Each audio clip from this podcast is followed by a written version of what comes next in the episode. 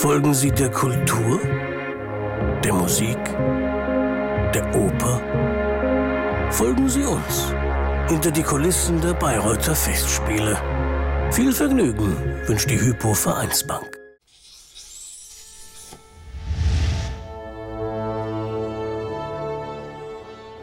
Fünf, vier, drei, zwei, eins. Und drüber.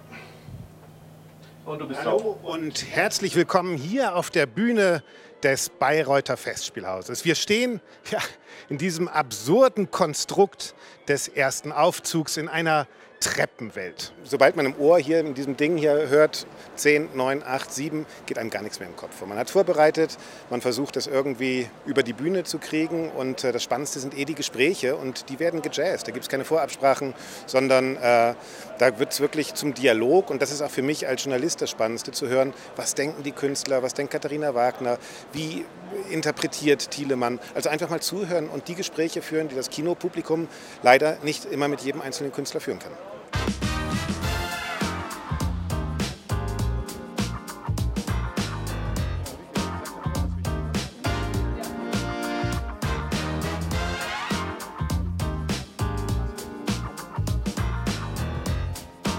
Mein Name ist Markus Sponer und ich bin jetzt hier sozusagen der ausführende Produzent der Kinoübertragung von Tristan.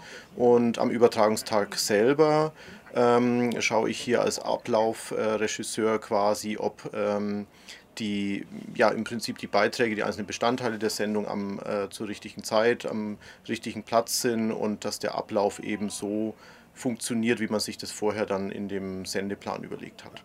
Matthias Lippert und Frank Schlössmann sind jetzt bei mir. Die beiden sind die Bühnenbildner dieses gigantischen Bühnenbilds. Erstmal herzlich willkommen. Ja, danke schön. Danke. Eine Handlung nennt Wagner sein Tristan. Und diese Handlung spielt eigentlich hauptsächlich, haben wir auch schon gesehen im ersten Aufzug, in Innenräumen. Es passiert ja gar nichts. Ja? Äh, ist das wichtig fürs Bühnenbild, dass man eigentlich Innenräume darstellt? Das Großartige am Kinoprogramm ist ja, dass die Leute etwas sehen, was sie nicht sehen, wenn sie hier eine Karte gekauft haben und jetzt rumgehen.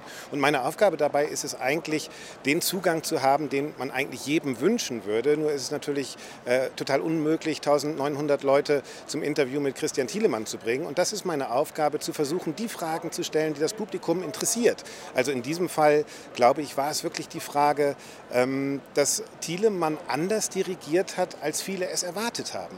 Warum hat er das gemacht? Äh, was ist da seine Motivation? Und ich versuche diese Fragen, von denen ich denke, dass sie die Leute interessieren, zu stellen. Und die Antworten sind zum Teil verblüffend. Und wir stehen hier auch direkt vorm Bayreuther Festspielhaus. Sie sehen, die Türen gehen schon auf. Das Publikum hat mit Sicherheit nicht ganz so bequem gesessen auf den Holzstühlen hier in Bayreuth wie Sie in Ihren Kinos. Und wir fragen einfach mal, wie die Inszenierung angekommen ist.